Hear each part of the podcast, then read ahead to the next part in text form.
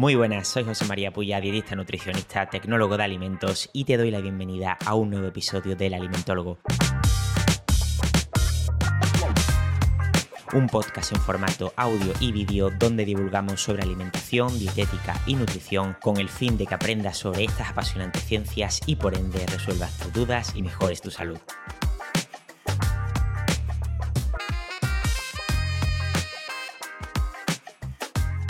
Muy buena gente, ¿qué tal? ¿Cómo estamos? Vamos a traer hoy una entrevista súper interesante a un experto en inteligencia artificial y emprendedor, una persona que admiro mucho, es creador de contenido, Pau García Milá, del sector de la tecnología.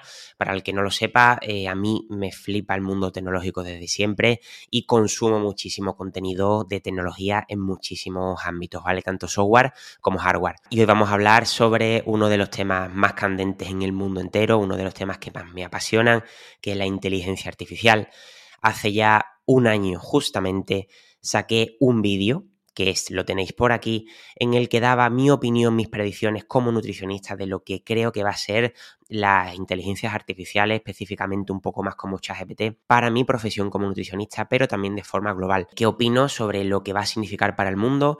Eh, muchas cosas estaré equivocado, pero efectivamente este 2023 se ha podido demostrar que ha sido el inicio de algo que va a ser muy muy grande.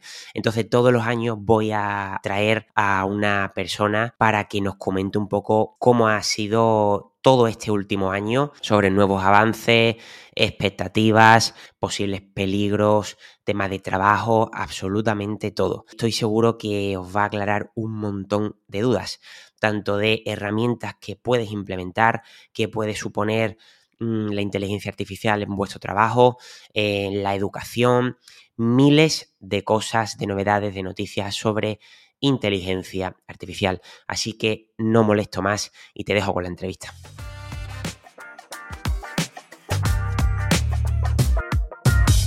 García Milá, ¿qué tal? ¿Cómo estamos?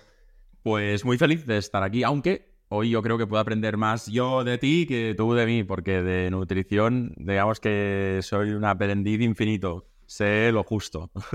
bueno, yo te aseguro que no, porque del tema que, del que vamos a hablar hoy, aunque soy bastante seguidor desde hace prácticamente un año, desde que ocurrió el boom de ChatGPT, eh, pues bueno, la verdad es que hoy día es increíble, pero consumo más creadores de contenido de tecnología, de todos los aspectos, más que incluso de, nutrición en sí, porque claro, me dedico a esto y entonces estoy harto, o sea, sinceramente. Claro. Y nada, yo estoy súper encantado porque, como te dije antes, consumo muchísimo todo tu contenido. Eh, te conocí por una, por una entrevista de Víctor Correal, que es un tech de los pies a la cabeza. Y bueno, yo sé que, que, realmente eh, te has hecho mucho más conocidos a través de TikTok, que ha sido un poco eh, ¿no? O sea, considero que ha sido cuando más te has hecho más viral por todos los TikTok. Pero, pero fíjate que yo te conocí por ahí porque es verdad que yo no uso mucho TikTok. Así que, de forma genérica, una presentación general de quién es Pau García Milá, eh, a qué te dedicas y, bueno, eh, cuál es un poco tu afiliación con la inteligencia artificial. Pues para presentarme, yo tengo 36 años, vivo en un pueblo cerca de Barcelona, tengo tres hijos y llevo 18 años, que es la mitad de mi vida. Em, este año ya será un poco más de la mitad, dedicándome al emprendimiento digital. Desde 2005 em, lanzando diferentes proyectos, normalmente, no, de hecho siempre relacionados con el ámbito digital, con resultados muy variados, desde fracasos al, al 100% hasta proyectos que no han funcionado, pero que hay aprendizajes muy buenos y que igual los volvería a repetir exactamente igual, hasta éxitos em, de venta y de, pues, eventos, eh, digamos, de, venta y de exit, pues muy buenos también. Y básicamente hoy me dedico a mi último proyecto, pero es cierto que desde 2021 empecé un canal de divulgación que se llama En un Minuto, porque siempre me había interesado la comunicación. De hecho, desde 15 años quería, quería ser periodista, o sea, que quería hacer radio. Entonces, al final nunca me acabo de despegar de la comunicación, pero es cierto que el éxito que ha tenido este canal de comunicación eh, o de divulgación online que se llama En un Minuto, que está sobre todo en TikTok, en LinkedIn y en X, antes Twitter, em, pues no, no, y en YouTube no, no me lo esperaba en ningún escenario que hubiera escrito, o sea, si hubiera dicho qué es mucho éxito, qué es poco éxito, qué es fracaso, en un papel, no habría escrito los, creo que ya pasa de 300 millones de reproducciones en, poco más de, un año y medio, que es una locura. O sea, todo lo que había hecho antes en mi vida sumado no llega ni al 10% de eso. O sea, que realmente, bueno, pues y entonces es, una parte pequeña de mi vida en, en sentido temporal, porque es una cosa que hago ratito al día cuando puedo. A veces grabo una mañana y lo dejo ya ahí para dos semanas preparado. Pero es lo que más visibilidad tiene. Entonces es como siempre viviendo entre dos mundos. Lo que de verdad es mi trabajo y, esto que es una maravilla y es un regalo y, así lo trato. Y de forma general, el feedback de la gente, tío, con tantísimas visualizaciones, eh, ¿siempre es bueno o hay varios haters y demás?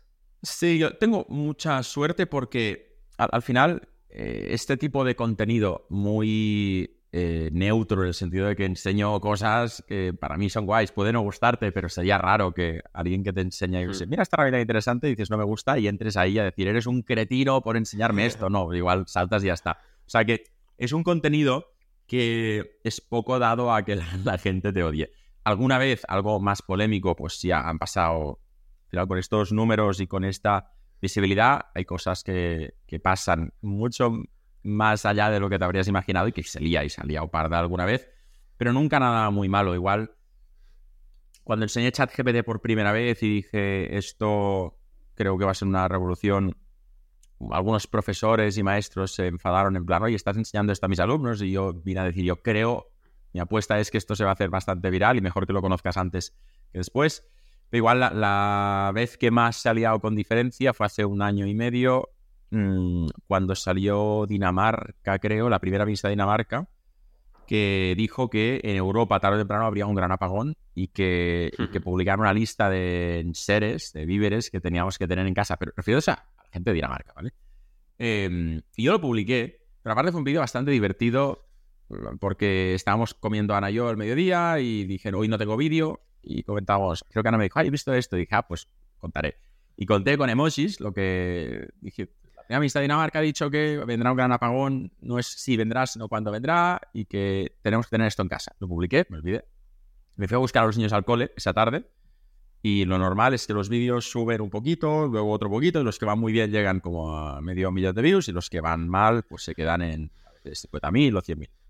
Y empecé como a notar muchas notificaciones que TikTok las agrega y dije, qué raro pero no le importancia. Y cuando volví a casa, el vídeo tenía como dos o tres millones de reproducciones. Se está haciendo muy viral, se estaba compartiendo por WhatsApp. A la mañana siguiente tenía como, creo que seis o siete millones de reproducciones. Se había compartido como, no sé, 50.000 veces en grupos de WhatsApp. Eh.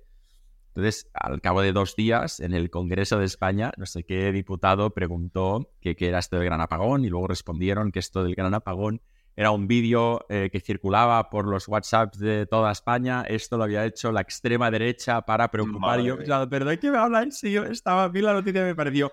Y bueno, y de ahí mi falta de visión empresarial quedó muy patente, porque nunca la habría pensado, pero se agotaron todos los productos se puso en la lista de Amazon. Yo voy a poner mi link de afiliados y por ahí, imagínate, un millón de personas comprando habría hecho rico. Rico. Eh, y, me, me, acabó llamando al día siguiente de lo del congreso el director de comunicación, no sé si era de, de Caldón o de Merlín o estos, pidiéndome por favor que hiciera otro vídeo diciendo que, esto no pasaría, diciendo pues que yo nunca he dicho que pase nada en España. Dije que en Dinamarca y me dijo, sí, sí, pues que estamos en, en noviembre y se han agotado los hornillos de camping gas en todas las tiendas de toda España. Pues cuando viene alguien pidiendo esto y le decimos no quedan en ninguna tienda de toda España, hunde todavía más el pánico, pues como, ah, entonces sí que vendrá el gran apagón.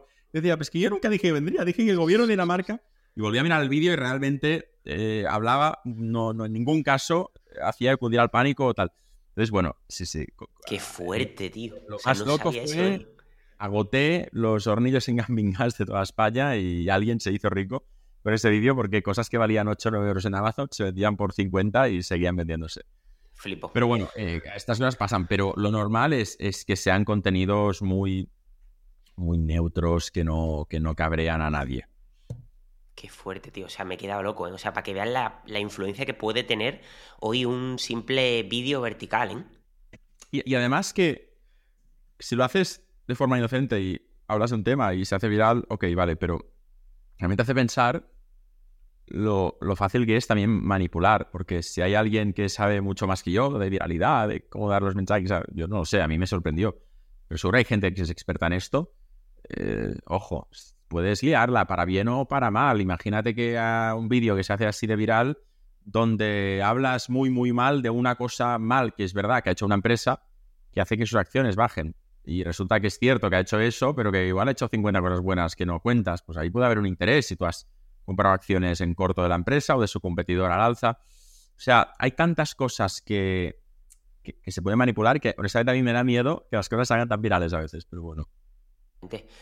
Em, bueno, para ponernos también en, contexto para las personas que no, que no vieron un vídeo que justamente se publicó hace un año, eh, di mi opinión sobre lo que yo creo que será la inteligencia artificial, por lo menos en mi campo, en el mundo de la nutrición, ¿vale? Em, y claro, en ese momento cuando yo lo subí, la verdad que no consiguió mucha audiencia, pero mucha gente en privado me comentó que creía que esto iba a ser una burbuja, como los NFT, que no iba a tener. y, ahora lo que voy a hacer todos los años es eh, subir un vídeo de cómo ha, sido el historial de la IA durante ese año, ¿no? Entonces, este es el segundo. Qué guay. Oye, pues me, me, alegra que digas esto porque también hay mucha gente, a veces por intereses, ¿eh? Pero, o sea, que le interesaba que no fuera bien, pero que predijo que la IA era una moda. Pero yo, siempre hago una pregunta, porque obviamente no, tengo las respuestas, pero podemos hacer preguntas para que la gente también se haga su propia respuesta con, datos. Y la pregunta es, que hago a la gente, ¿cuántos minutos has pasado tú en el metaverso de verdad usándolo en los últimos cinco años? La respuesta es cero o tres minutos en una feria.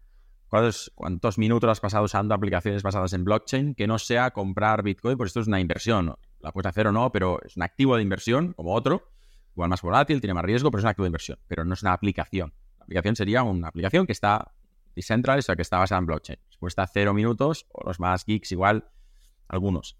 ¿Cuántos minutos has pasado usando IA generativa el último año? Pues una hora al día.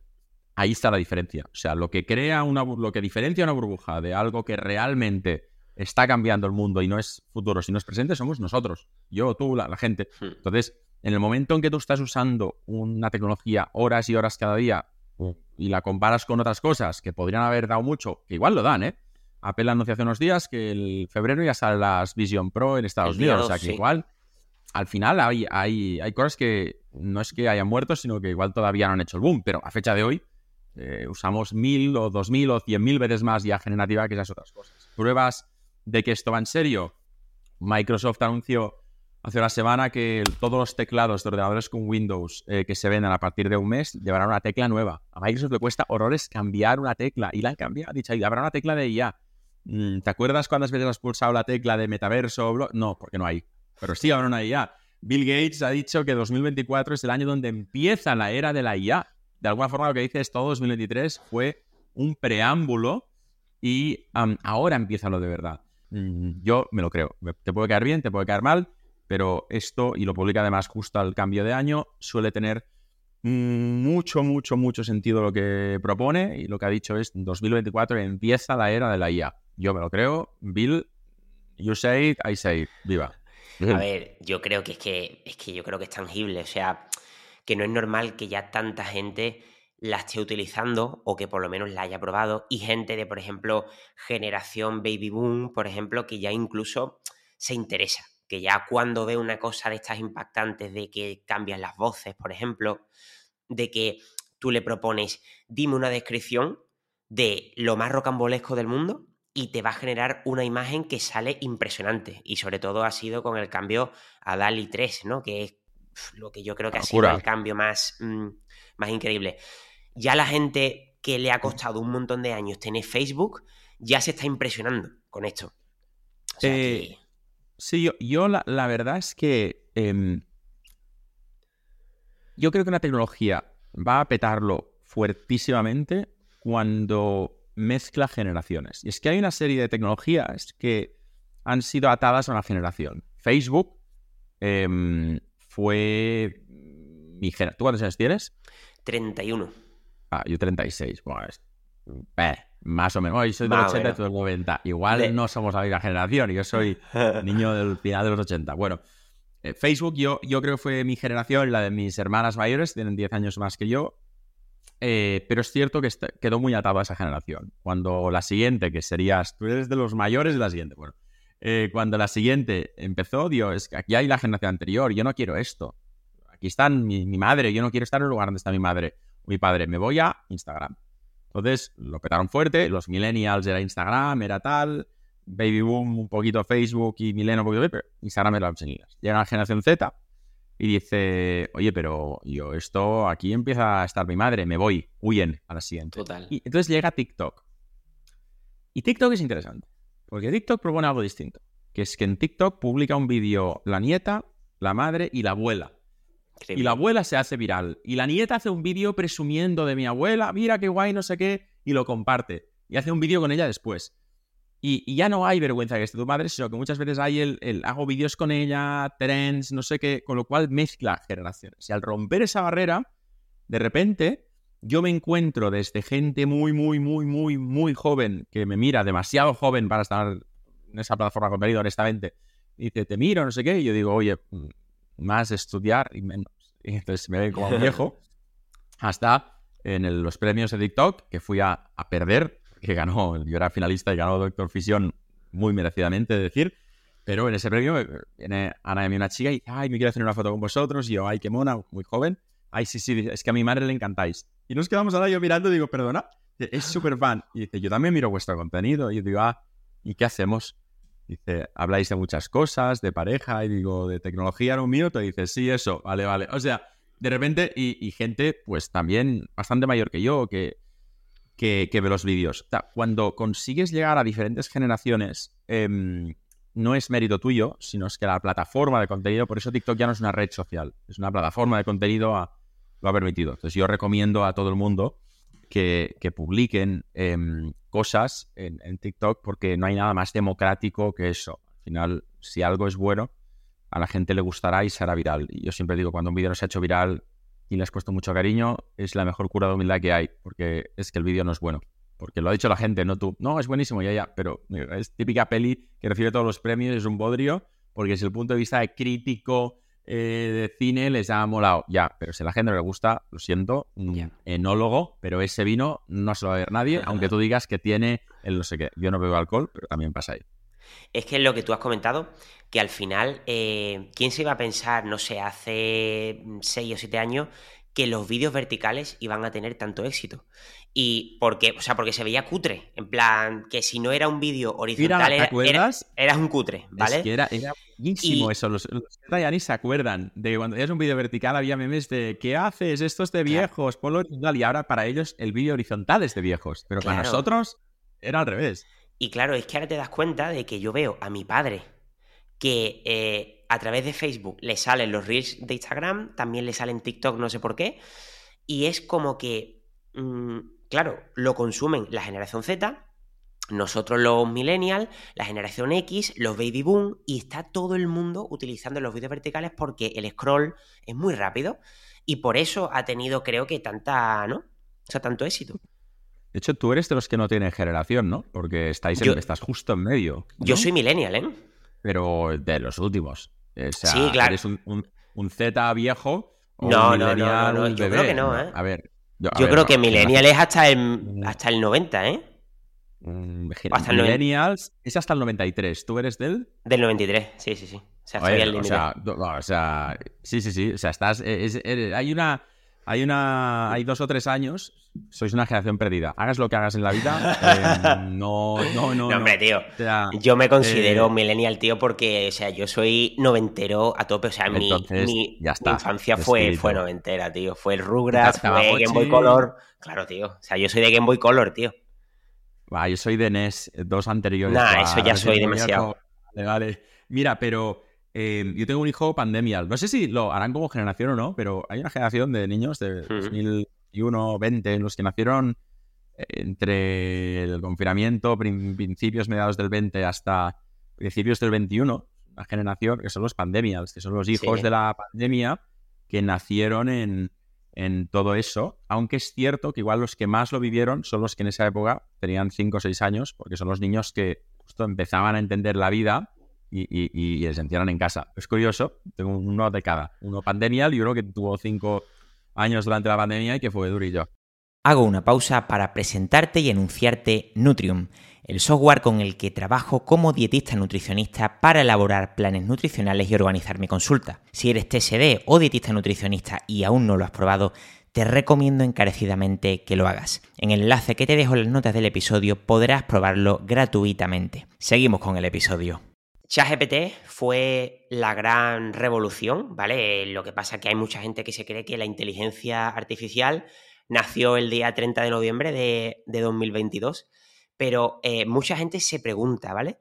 ¿Por qué todo el boom y por qué toda esta em, interacción con la IA fue a partir de ChatGPT? O sea, mm, yo he escuchado a muchas personas preguntarse, bueno, ¿y por qué todas las empresas que ahora están sacando todo se lo tenían reservado? ¿Fue OpenAI eh, la, la que fue la propulsora de todo esto? ¿Tú tienes una explicación a este tema?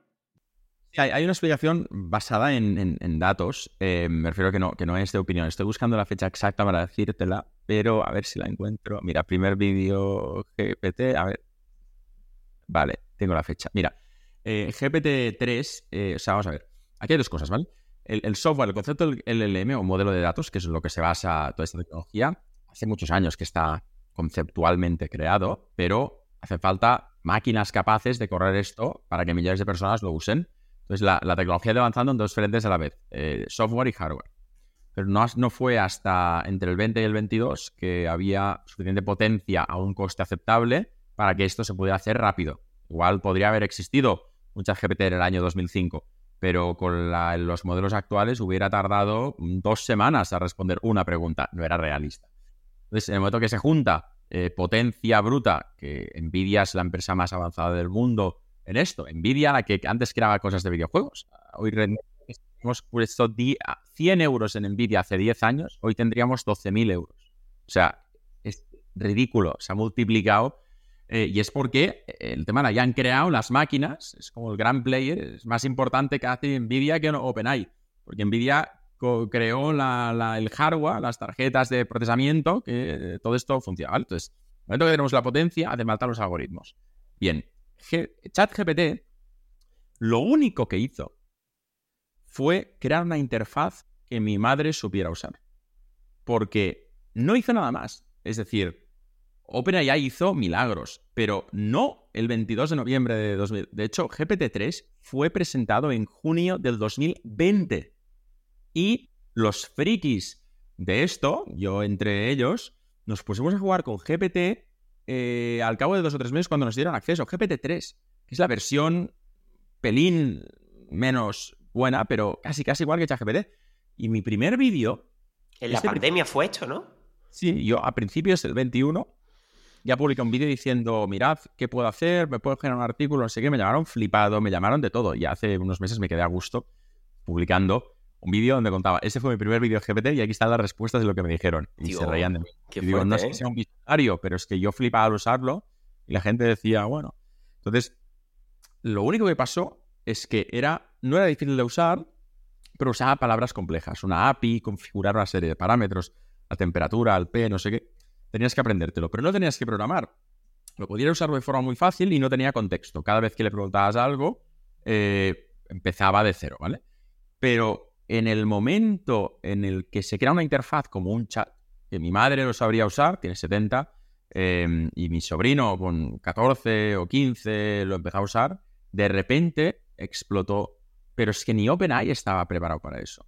OpenAI tenía un acuerdo con Microsoft que Microsoft crearía los productos eh, que dieran uso a la gente de GPT. Y de repente sacaron ChatGPT como una parte más de su evolución y se hizo hiperviral. Pero realmente lo único que hizo ChatGPT fue crear una interfaz fácil de usar de una tecnología que hacía dos a seis días. Entonces, cuando venga alguien, lo siento de verdad, no quiero echarme en contra a nadie, sobre todo al mundo de la educación, al que yo me dedico. Pero que vengan hoy maestros, directores de escuela a decir, es que nadie nos avisó, es que fue un cambio de sopetón. Me digo, no quisisteis escuchar porque yo no soy nadie, pero es que había miles de voces que decían, esto va a cambiar la educación para siempre. Lo típico, esto ya lo oímos con Wikipedia y con el Rincón del Vago y tal, es que no es para hacer trampas. Es, de hecho, se vio unos meses que era para hacer trampas. Hoy que todo el mundo lo usa, ya se ve como una herramienta más para aprender. hay cosas que no les explican a mi hijo. Ayer, desde ayer hacíamos los deberes, yo, mi hijo de está en primaria, el mayor, y me decía, eh, unos deberes tenía que poner, escribe la conclusión de los temas. Y él me decía, ¿qué es una conclusión? Eso lo intenté explicar y lo intenté y todavía no lo No es tan fácil contarle la, qué es una conclusión. sí, sí, lo que ha pasado, el resumen de lo que ha pasado. Es un resumen. No, pero un resumen de lo que has aprendido. Bueno, entonces lo pregunté a ChatGPT por voz desde el móvil. Una, le dije, explícame qué es una conclusión para un ejercicio de, para que lo entienda un niño de 8 años que está en primaria y una foto del, del tal. Y lo explicó en tres frases y lo entendió. Entonces, es una herramienta que se puede entrar en el aprendizaje, pero eh, requiere un cambio. Y también entiendo, si te vas a la escuela, sobre todo a la escuela pública, que tiene los recursos que tiene, ya van hablando mal de culo con lo que tienen, solo falta que les venga un cambio impuesto porque tiene que cambiar un montón de cosas. ¿Qué pasa? Como siempre, que la privada aplaude con las orejas porque tiene más cosas para enseñar y posicionarse, como somos súper innovadores, trae tu hijo aquí y páganos 2.000 euros al mes porque aquí sí que tenemos gente para que enseñarle todo esto. Y la pública, al contrario, tiene que intentar prohibirlo porque no tienen recursos para cambiar la metodología de comprobación del aprendizaje donde con ChatGPT se podría hacer trampa. Pero esto fue hace un año. Hoy ya está todo integrado y hay muchas escuelas públicas concertadas, que no son privadas, que lo están integrando a niveles muy, muy guays. Entre ellos el colegio de nuestros hijos. ¿En qué crees que va a cambiar el modelo de educación, por lo menos en los colegios, lo que es infantil, primaria y bueno, y si quieres también secundaria, toda la inteligencia artificial? O sea, ¿en qué crees que va a mejorar al alumno y qué van y en el caso de que el Estado tenga que obligar a los profesores a que implementen IA, ¿cómo crees que se va a hacer en los próximos años? Yo, yo creo que la IA en el mundo educativo mm, trae las mismas posibilidades para profes que para alumnos. Para profes trae posibilidades espectaculares. Eh, personalización de ejercicios, incluso exámenes, adaptado a las necesidades o lo que sabe cada alumno. Eh, con un profe del colegio de nuestros hijos, estas navidades, he estado trabajando porque hicieron en clase unas descripciones de unos animales fantásticos inventados y los dibujaron. Y luego él me los mandó todas, las descripciones, yo las pasé por IA, generamos unas imágenes espectaculares con DALI 3, después las pasé por Magnific, que le da mucho detalle, una locura y se las devolví. Y los dos flipábamos, nos hablábamos, mira qué locura, tal. Claro, ahora los van a enseñar a los niños, los van a enseñar a los niños para comparar cómo lo imaginaban ellos y la IA. Y la idea es también poderlo entregar a los padres para que vean, porque lo que hicieron los niños sin saberlo era un prompt. Es explicar cómo la IA pasar de eso a un prompt de verdad, a una imagen. Pues yo creo que es una, una herramienta brutal para profesores, también para alumnos. Hay una edad, pues quizás entre 12 y 18 años, que sí que se puede usar para hacer trampa. Me han pedido que haga algo que lo haga la máquina, pero es un momento similar y equiparable al, eh, a la llegada de la calculadora a las aulas. Claro, es, que, claro. Y, y, hay que entender un cambio que a veces no se explica, que es, antes de la calculadora había una serie de cálculos que se hacían manualmente, que se enseñaban. Hoy todavía se enseñan. Manualmente sin calculadora, porque tienes que entender cómo hacer una suma, una multiplicación, vale.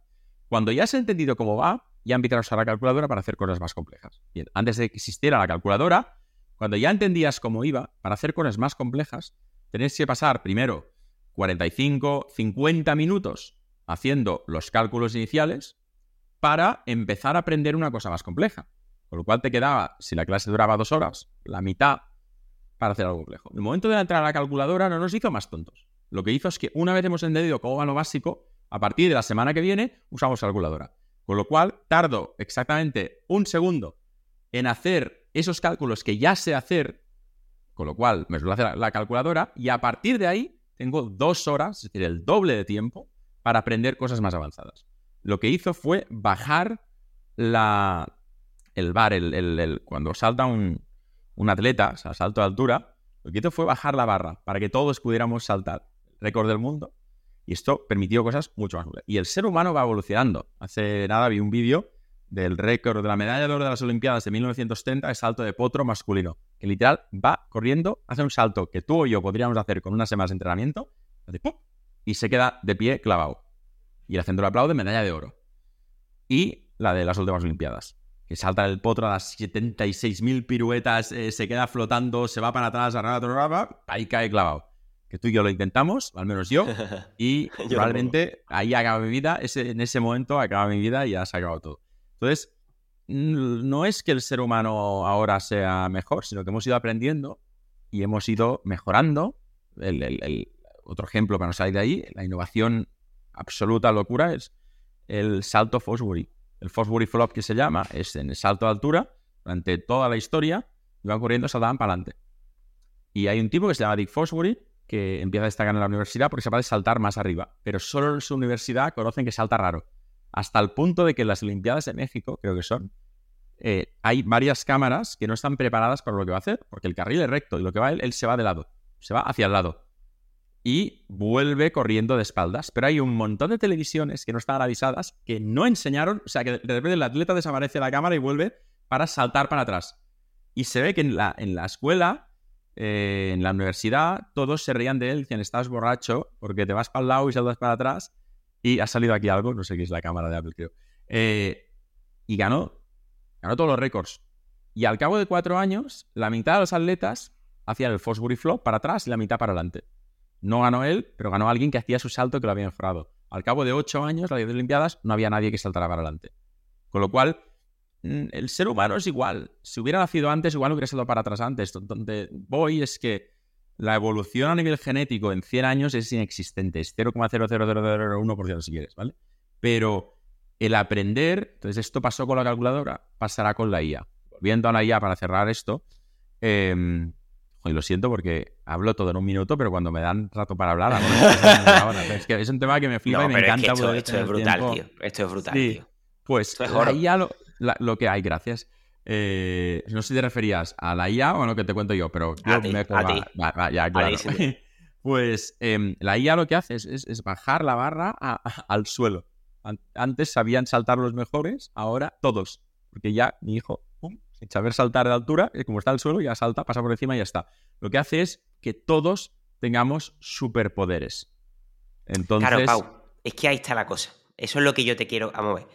¿Tú no crees que. A ver, el cambio de no calculadora a calculadora, por lo menos en las escuelas, en los institutos y en las universidades, fue un cambio que supongo que tuvo que ser algo increíble. Pero ¿tú no crees que esto es otro nivel? ¿Por qué lo digo?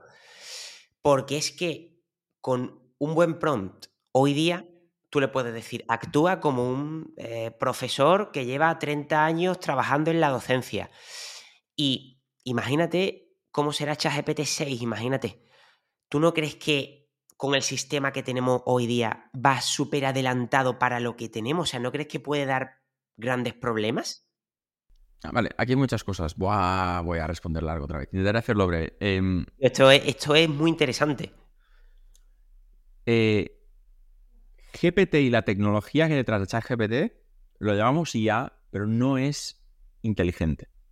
Es decir, GPT-26 no será inteligente.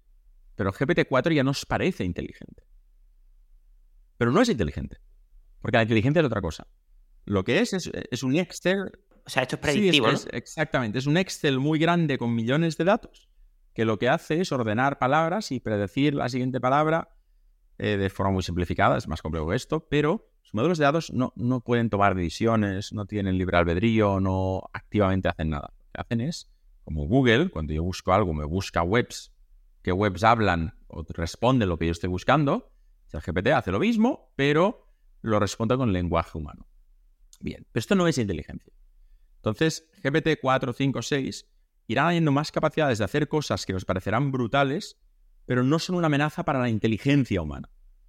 Lo que sí son una amenaza es para algunos trabajos. Yo, mis vídeos de un minuto, si eso es que es un trabajo, mucha gente lo, es, me refiero, que de contenido, me he hecho un avatar de ya que estoy afeitado, bien vestido, ya algunos vídeos ya los he hecho así, estoy en pijama, estoy ¿En enfermo. Serio, Claro, y bueno, ya algún momento casi todos los he contado. Mira, esto es mi avatar tal, pero algunos lo he contado y la gente no, no entra a valorar que no soy yo. Entra a valorar lo que cuento, si es interesante o no. Con lo cual puedo hacer un vídeo, pues no me veo guapo, divino ese día, pues de repente hago un vídeo igual y salgo con mi avatar y la voz la puedo grabar con una nota de audio y moverá los labios, o puedo escribir el texto, tengo un clon de mi voz y lo va a hacer.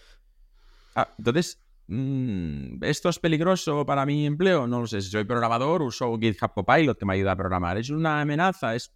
todo es una amenaza y nada es una amenaza, pero lo que no es es una amenaza para la inteligencia humana, porque no es inteligente. Nos puede ayudar a hacer un trabajo mejor, puede ser que alguien no nos contrate en un trabajo porque ya tiene una máquina que lo hace, con lo cual puede ser una amenaza para muchas cosas, pero no para la inteligencia. Esto es muy importante, porque hay otra rama que sí que buscan crear una inteligencia dentro general, del ¿no? chip.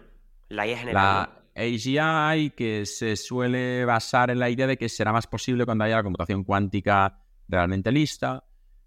Aquí lo que se intenta es que una máquina pueda tomar decisiones. Y es muy divertido porque hay algo que, poca gente se ha parado a pensar, que es que el día que lleguemos a una AGI será bastante menos impresionante que ChatGPT. Diremos, vaya mierda, pero mucho menos. Porque una AGI en los primeros años podrá hacer cosas muy simples, lo que hace un niño de cuatro años, eh, podrá generar un número aleatorio. Parece una tontería, pero una de las cosas más complejas que hay en la tecnología es generar números aleatorios de verdad. Los procesadores, como están programados, están programados para dar unos números basados en, al- qué? en el microsegundo que te lo han pedido multiplicado ya, pero esa fórmula se puede replicar. Con lo cual, uno de los quebraderos de cabeza más importantes que ha habido es que la generación de números aleatorios es casi imposible a no ser que intervengan cosas físicas. Literal, cosas de centrales nucleares, de, de- de bombas atómicas, de, inteligencia militar. Usan cosas súper cutres, como una cámara metida en una, dentro de una caja con canicas o bolas y alguien le da un golpe a la caja y a partir del movimiento de eso, mezclado con la temperatura que hacen seis ciudades aleatorias del mundo, te genera un número aleatorio. Y esto es aleatorio de verdad. Porque ha intervenido algo físico, algo de nuestro mundo. Pero si un procesador le pides que genere un número, no va a ser aleatorio. Pues igual una AGI general podrá generar un número aleatorio de verdad. O podrá responderte como te respondería un niño de 3-4 años. Pero la gran diferencia es que una inteligencia de verdad va aprendiendo cosas. Igual que ChatGPT le van enseñando cosas, puede aprender más artículos y tener más datos. Pero el gran temita aquí es que una AGI, una artificial general, se puede mejorar a sí misma. Es lo típico, el concepto exponencial, que es que si yo tengo dos euros y voy ganando em, dos euros a la semana y quiero llegar a 100 euros, necesito 50 semanas. Pero si encuentro una fórmula de ganar exponencialmente, en lugar de 50 semanas, me cuesta 6 semanas. Es 2, 4, 8, 16, 32, 64 y aquí ya sería 128, que he pasado 6 semanas y 3 días. Entonces, claro, lo que antes era 50, si es algo exponencial necesito 6.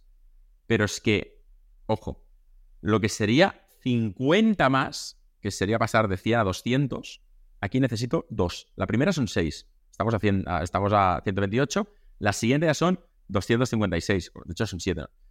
Con un salto más ya duplicado. Aquí, en el que va mejorándose eh, no exponencialmente, es 50, aquí 6. Bueno, es un por 10. 50 más, aquí 1. Pero a partir de aquí, este será siempre 50 más y este ya será 0,5, 0,2 y al final, al cabo de nada, será 0,00000. ¿Qué significa?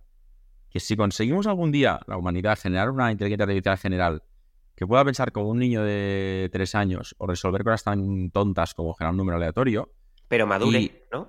Y, y des- y desatamos la peli de Django desencadenado de Tarantino Claro. y hacemos una IA desencadenada eh, que pueda hacer lo que quiera, tardará un año a mejorarse, que pueda pensar como un niño de cuatro años. Tardará medio año a que piense como uno de cinco años. Luego tardará un mes a como un niño de seis. Luego tardará un día a que piense como un niño de 10 años. Luego tardará cinco horas a que piense como un, como un chaval de 12 años. Luego en media hora pensará como tú o como yo.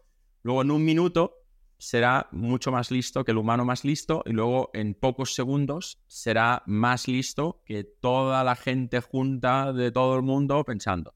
Entonces, donde voy es que el, lo que se habla del peligro de una IA general es que se puede mejorar a sí mismo. Pero también hemos visto muchas pelis, nos encanta ver pelis de nos van a fuerte, ¿eh, Matrix y que nos van las hermanas Wachowski que nos van a Terminator 2, matar a tío. todos. Sí, o Matrix, sí, Uf, todas sí. Pero en cambio, Y es porque entonces Microsoft, OpenAI, Google están metiendo infinito dinero a crear esto. Y esto nos va a matar a todos. Depende. Em, desde que desde China, que es de donde salió un laboratorio, se, o sea, no digo que salió un laboratorio, el primer laboratorio que examinó el virus del COVID, no me, ahora no me leas aquí mensajes súper trampistas, ¿eh? No, no, digo que el primer laboratorio que consiguió una, una copia del virus y ah, subió a Internet eh, todo el genoma del virus del COVID, se tardaron 48 horas a tener una propuesta de vacuna hecha con IA. Y un año y medio o un año para validar que fuera segura y eh, empezar a vacunar masivamente a la gente y salvar millones de vidas.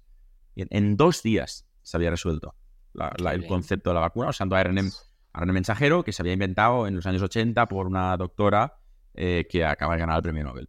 Entonces, em, una tecnología que está en un cajón durante un montón de años, sumas IA, sumas una pandemia mundial, se usa.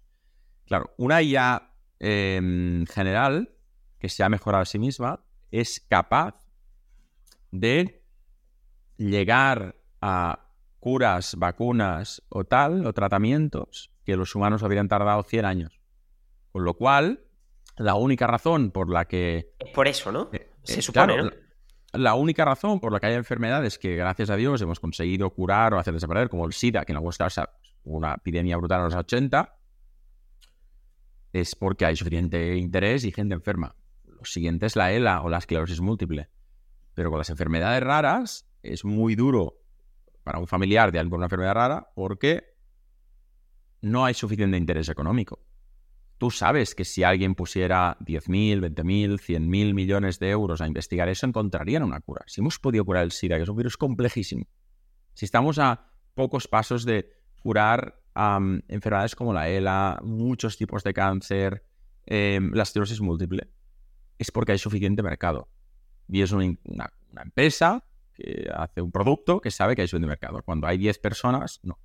Bien, estas 10 personas estarían dispuestas a pagar lo que fuera para curar su tema y sus familias.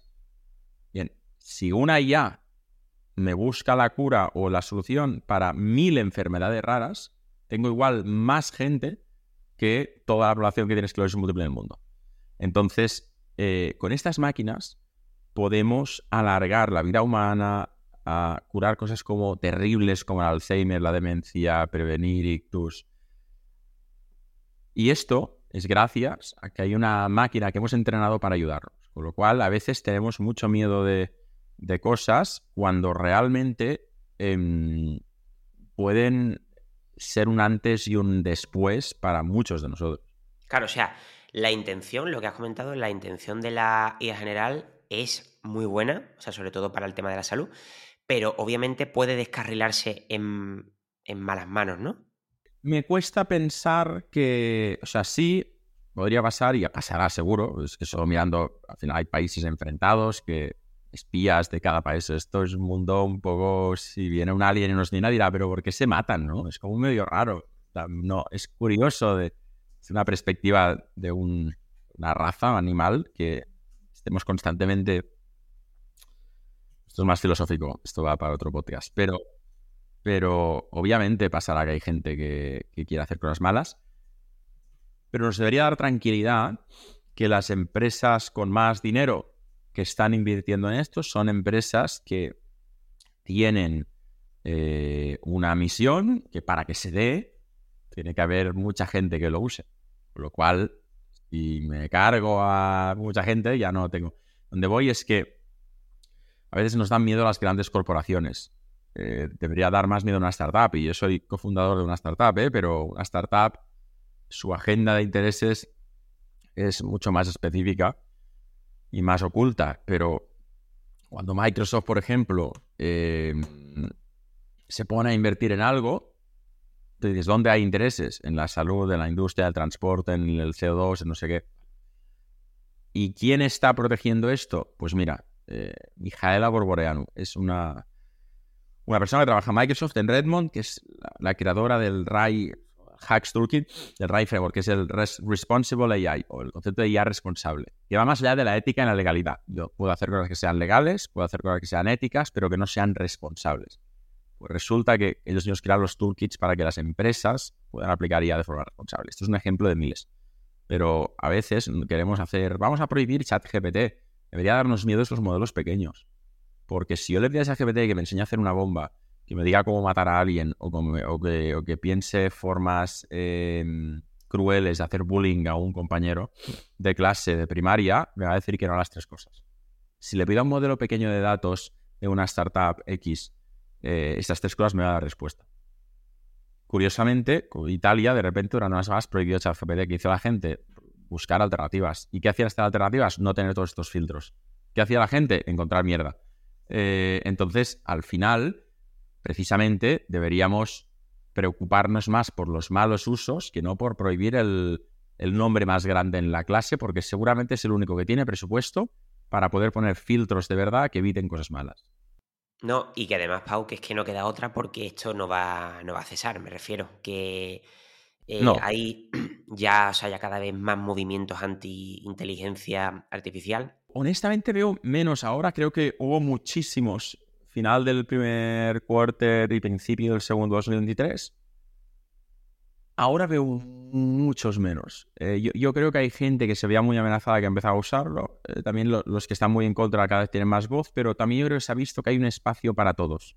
Habrá empresas que dirán, aquí no se usa ya para nada y será su posicionamiento. Igual que hoy te puedes ir al IKEA y esto no hace que no exista un ebanista que hace muebles em, a mano y que tiene un mercado brutal y que sus muebles salen miles y miles y miles y miles de euros y se gana muy bien la vida, cuando antes los de su profesión se ganaban justito la vida porque había miles. Donde voy es que em, el, progreso, cuando existe un IKEA, de repente hay mucha gente que se queda sin, sin trabajo en el mundo de la carpintería, ebanistas y demás, pero también permite que tú o yo, cuando nos fuimos de casa, nos pudiéramos comprar los muebles y que con mil o dos mil euros puedas amueblar un piso. Antes era 5.000, 10.000, 15.000. Con lo cual, eh, bueno, no, hay nunca un bueno y un malo. Pero si lo llevamos a la, a la IA, em, que exista esto, globalmente nos va a hacer mejores. Permitirá que alguien que hace en un lugar no privilegiado, como lo hemos hecho nosotros, con sanidad, con educación eh, libres, públicas, universales, eh, sino un lugar pues eh, donde vivir es más caro. Estados Unidos, que parece la meca de la innovación, depende de lo que tengas, si no tienes dinero te mueres, si tienes dinero no vas a la universidad, o directamente en Sierra Leona, donde al final tu lucha es más por, por comer. En muchos casos, pues de repente estas dos personas tienen la misma herramienta y pueden hacer cosas. Con lo cual, el, concepto que es muy odiado de la meritocracia es odiado porque quien lo usa son políticos en su interés y nunca. Pero de verdad, que es, oye, si, si yo soy bueno y soy bueno porque soy bueno, no porque haya tenido la oportunidad de ir a las mejores cosas privadas y tal, pues de repente la IA lo que permite de verdad es que quien tenga talento pueda destacar independientemente de algunos factores que hasta hayan sido muy determinantes yo que soy nutricionista, es como si antes incluso de la IA tú ponías, o sea, tú pones en Google dieta mil calorías, dieta baja en FODMAP, dieta cetogénica y había millones y millones. Era, es como si yo me quejaba de eso. Pues al final, pues tú tienes que hacerte valer como profesional, eh, poner en, juicio que tú al final, eh, si me contratas como, como nutricionista, voy a darte un mejor servicio y un mejor resultado respecto a si buscas una dieta por Google. Y es que no, es que es eso, es exactamente lo mismo. Entonces hay que adaptarse a todo y, listo. Hace eh, un tiempo, cuando empezó la, la IA, eh, le pasé unos textos, unos escritos sobre nutrición para prueba a una, una amiga mía, se llama Nuria Coll, igual los conocéis del, sector, em, y es divertido porque me vino a decir, este está mal hecho, este tal, pero este, si me lo manda una agencia de, marketing y tal y me cobra barato por una introducción y tal, se lo habría validado. Con lo cual, a, veces, ¿esto es una amenaza para el mundo de la nutrición? No. ¿Es una amenaza para la empresa de SEO que te sirve a ti y te ayuda? Igual sí.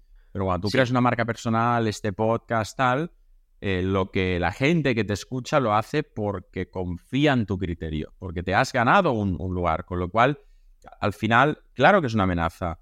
Tenemos que reinventarnos, usarlo, etcétera, etcétera. Pero si yo me pongo a de nutrición y todo lo baso en crear artículos con ChatGPT, me va a costar mucho engañar a la gente para que me siga. Eh, entonces, el que sabe de diseño con la IA es mejor diseñador. El que sabe de fotografía con la IA es mejor fotógrafo. Yo no sé de diseño, yo no sé de fotografía. Por mucho que me he empeñado en intentar ser un buen fotógrafo y un buen diseñador con IA, no lo he conseguido. Porque el gusto no se consigue por defecto, se puede estudiar. Entonces, cuando ves artistas, Bernard Arce, que lo conozco bien porque es profe en nuestro programa de IA con Microsoft, eh, es artista muy reputado y explica cómo usar la IA desde la perspectiva de, del arte. es fuerte, ¿eh? Es muy guay, porque no es la IA contra el arte, es la IA en el mundo del arte. Pero esto no te quita los 10 años de prepararte como artista. Te doy mi opinión como nutricionista, ¿vale? Al final, en cada trabajo, en cada profesión, eh, con esto, con inteligencias artificiales, va a existir mayor o menor nivel de amenaza, ¿vale? Eso es obvio. Pero yo te puedo decir, Pau, que tú no te puedes imaginar la de pacientes que tengo o que he tenido, que a pesar de tener mías 20 planes dietéticos, me siguen contratando. ¿Por qué? Porque ya no buscan que yo les mande una dieta, sino me buscan mi servicio y buscan también pagar por realizar el plan dietético, como un poco como el que paga por el gimnasio y realmente luego no va, ¿vale? Es como, es como por eso. Entonces, Em, yo siempre digo a, toda la gente de mi sector que no se asuste demasiado, que es una amenaza, obviamente. De hecho, hoy día con los GPT Builder te puedes hacer tu propio chat GPT con toda la info que tú le des y te facilita el trabajo de una manera impresionante. Exactamente con los software de nutrición. Los software de, nutrición que hoy día te hacen planes dietéticos, que están todas las recetas, toda la comunidad, mm, se veía también como una amenaza cuando salieron hace unos años. Y ahora mismo gran parte de los nutricionistas eh, utilizamos software de nutrición. Pero claro, mucha gente tiene que entender que al final un paciente y, además con, desgraciadamente, con el grado tan alto de obesidad que existe en el mundo, la gente cuando paga por un nutricionista no únicamente lo hace para que tú le des la dieta perfecta, porque te aseguro que hoy día si te pones a bichear con toda la información gratuita que hay en Internet de calidad. O sea, hoy día tenemos a divulgadores brutales que te van a decir perfectamente qué comer y qué no comer. Luego, con las herramientas personalizadas como ChatGPT, si tú te comes la cabeza, te van a dar un plan dietético brutal. Pero, ¿por qué luego hay gente que sigue pagando nutricionista? Porque quiere esa interacción humana, realmente. Es que es así. O sea, quieren saber de, tu experiencia. Y yo por eso creo que con todo el tema de la IA, lo que más se va a valorar es un poco la experiencia. La, experiencia más allá del conocimiento. Eh, yo, estoy, o sea, no puedo estar más de acuerdo contigo. Y es algo que repito mucho. Em, y que igual aquí ya me estoy repitiendo, ¿eh? y, lo, siento, pero eh, el peligro no es un abogado que use IA. Esto, al contrario, es algo bueno. El peligro es que yo use ya para hacer un contrato. Porque la IA me va a escribir el contrato con una aparente sensación de seguridad. La ley 12 barra 2017 tal dice que igual está desactualizada, no existe, lo que sea. Yo me puedo hacer un plan de nutrición. Escribe un plan de tal. No sé lo que es cetogénica, pero creo que sé, que debe molar o no molar porque he leído en Instagram que me ayudaría. Pon esto. Pero yo desde que era pequeño tengo esto, lo otro, no sé qué. Ya, pero da igual, hágala ya. Donde voy es que la IA no nos, no nos ahorra 5, 10, 20 años de estudiar de verdad para ser buenos en algo. Lo que nos ayuda es ahorrar tiempo cuando sabemos todo esto en esos 50 minutos de cosas tontas, de operaciones para llegar a aportar valor, nos lo hace rápido. Y ahí, a partir, con lo cual, en lugar de eh, que yo sigo al alimentólogo y en lugar de un post que has hecho tú en 50 minutos que me cuentas algo, ahora voy a poder tener algo mucho más profundo donde lo que antes tardabas 50 te lo ha hecho leído en 6 segundos y has dedicado una hora a aportar valor desde ahí. Lo mismo con un plan de nutrición, lo mismo con todo. Entonces, eh, precisamente por eso, em, el peligro es no aprender inteligencia artificial. pero es que no, no, nos va a sustituir. Si, que es que la, decisión la va a hacer un humano. El director o directora de recursos humanos de una empresa, cuando tenga dos currículums en la mesa, uno que sabe de IA y otro que no, en algunos casos, la mayoría, va a decir, cojo este. Pero es que los arquitectos que se graduaron en el año 89, en, en cualquier país del mundo, o ya también en España, salieron a buscar trabajo y la gente les dijo, ¿pero sabes usar AutoCAD? No. Me he formado con un plan de estudios del 83, 84. No, no lo sé usar. Pero sí el mejor con una tabla de dibujo. No sé, los padres arquitectos, quien ha visto una tabla de dibujo, mide 3 metros por... Igual necesita 10 metros cuadrados. Y ya no, pero si aquí no tenemos tablas de dibujo. Aparte que todo es papel, líneas, si quieres borrar, se borra con una cuchilla, no con... Era, era un tema. Entonces, no, pero soy muy bueno con tabla de dibujo. Ya, ya, gracias. Pues que no buscamos esto. Estás cinco años formándote, eres muy bueno pensando estructura y tal, pero para hacer planos, se un delineante, tiene la carrera de arquitectura, a veces ni siquiera de arquitectura técnica, y dice, yo sé usar AutoCAD. No puedo firmar planos, no puedo tal. Ah, perfecto, contratado. Y de hecho hay tanta demanda que cobras más que algunos que acaban de salir con la carrera. Bien, con la IA pasa un poco lo mismo. ¿Nos obliga a desaprender como esos arquitectos cosas? No. Pero si lo aprendemos, vamos a tener más oportunidades. Entonces, nosotros mismos en, Founders, vamos a hacer educación eh, para adultos, eh, lanzamos un programa de cómo usar IA generativa en el mundo profesional en marzo con colaboración con Microsoft y, no, y no me da vergüenza decirlo, ni nosotros, ni Microsoft, ni el mundo educativo en España, eh, mis competidores, se esperaban el éxito que tuvimos. O sea, en, en, en ningún escenario. Y hoy somos 9.000 y pico alumnos Em, y no para de crecer. Y el, éxito con Microsoft lo pusimos en 500. Si somos capaces de formar a 500 personas, y en, 500 era como, ¿te imaginas? Pero lo hacíamos con la boca pequeña.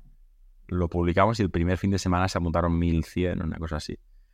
Em, y, también la parte mala, o sea, nos pasamos siete meses como empresa intentando sobrevivir, vamos de 12 a 40 personas para dar buen servicio a los estudiantes y el feedback es muy bueno pero no estábamos preparados para ser una empresa que hiciera miles de facturas, miles de tal, tal, tal.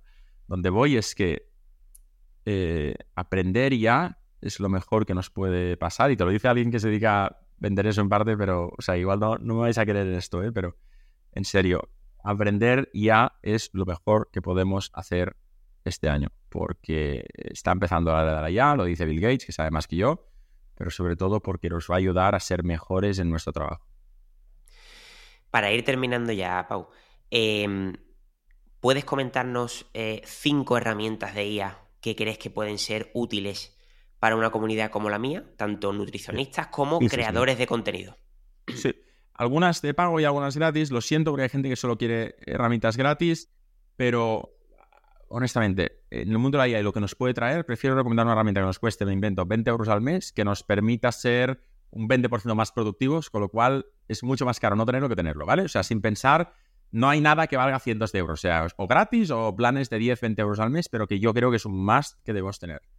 Eh, uno, eh, ChatGPT Plus, la versión profesional de pago, 100%. Eh, ChatGPT gratis, está años luz y nos estamos quedando atrás si no tenemos la versión de pago. Eh, y está integrada DALI 3, con lo cual ya no pago mi Journey, ya lo quito de mi lista porque tenemos DALI 3 de integrado. Segundo, Magnific AI, que además está hecho por dos españoles, que permite generar mucho más detalle, hacer mucho más realistas las imágenes hechas con IA. Es una locura. Magnific.ai es para una de las startups de España. Yo conozco a Javi López, que es uno de los fundadores. Le pedí si me dejaba invertir, me dijo que no, que lo sentía con cariño, pero que eh, tenía una lista con 100 inversores grandes que querían invertir les han dicho que no, porque ya viven bien y, y les va bien y no quieren. Pero es una locura locura, locura lo que están haciendo. Eh, tres, um, Flicky para hacer vídeos, fliki.ai creo, Tome para hacer slides, presentaciones y Canva, Canva Pro, que sirve para mil cosas, pero tiene la parte de AI. Usamos mucho Notion, Notion, que tiene una parte de AI también. No, no son tanto para, para crear, pero sí como para el día a día, diseño tal pero Canva Pro, quien use Canva no Pro se está perdiendo toda la parte de IA y quien use Notion no Pro se está perdiendo toda la parte de IA. Yo creo que con estas eh, es un muy buen pack para ser hiperproductivo en 2024 y seguro que me dejo alguna, ¿eh? Pero... Hombre, yo por ejemplo, para mí eh, creo que es muy útil, es la de Adobe Podcast, que es gratis. Muy buena, que, antes se llamaba Shasta, para limpiar audio. Sí, venga, la añado. Es brutal, esa es brutal porque para cualquier persona ya que sube un vídeo de lo que sea, eh, un audio que es muy mala calidad, te lo mejora el audio y es como si tuvieras un micro caro. O sea, es que de hecho, yo muchas veces, Pau, cuando utilizo un micro como este, ¿vale? Que es un Shure MV7, que es bastante bueno. Hay veces que tiene un sonido más enlatado porque, porque depende de la habitación de lo que sea y le meto un poquito de, de edición. No, pues, y, de estas también hay una, no me sale, se llama Opus, creo. Ah, el Opus Clip, esa es buenísima, tío. Eh, que te hace autoclips de vídeos largos. Esa es muy buena. Pues que te diría, seguro que saldrían más, pero bueno. Bueno, o sea, que se metan en, tu, en tus perfiles, que ahí tienen... Ya está, es que está fácil como eso. Y, tío, lo último, ¿cómo crees que va a ser 2024 para la IA. Ya un poco ya nos lo has anticipado, pero ¿cómo crees que va a ser respecto a 2023? Yo, yo creo que este año vamos a dar una serie de pasos todos como ciudadanos en integrar la IA a nuestro día a día, que los players que han venido tarde van a entrar, Apple, por ejemplo, eh, va a meterse y que eh, la diferencia más grande va a ser que se va a hacer transparente la IA. Es decir, que ahora dejamos de hacer lo que estamos haciendo abrimos ChatGPT, hacemos algo, lo copiamos y volvemos donde estamos, que se va a hacer transparente. Eh, directamente vamos a estar usándolo sin darnos cuenta, nos va a ayudar la idea de copiloto, a estar ahí todo el rato, vamos a trabajar juntos. Yo creo que va a ser el mayor cambio que notaremos como usuarios. Pues nada, Pau, eh, de verdad, muchísimas gracias por tu tiempo, que sé que estás hiper ocupado, eres un emprendedor mm, de los mayores emprendedores que conozco y nada, muchísimas gracias por toda la info. Espero que vuelvas para el alimentólogo. Yo, sinceramente, te voy a proponer en próximos años que también vuelvas para comentarnos un poco cómo está la pues actualidad.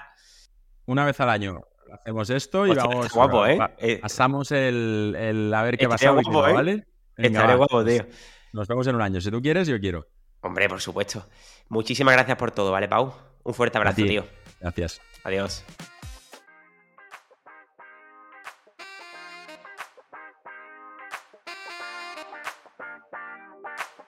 Y así concluye otro episodio del Alimentólogo. Si te ha gustado, te agradezco enormemente que nos sigas y que nos dejes un like, una reseña, un comentario o cualquier tipo de interacción que te permita la plataforma en la que escuches el programa. Recuerda que si prefieres disfrutar los episodios en formato vídeo, busca en YouTube El Alimentólogo y los tendrás ahí disponibles. Nos escuchamos en el próximo episodio. Hasta la próxima.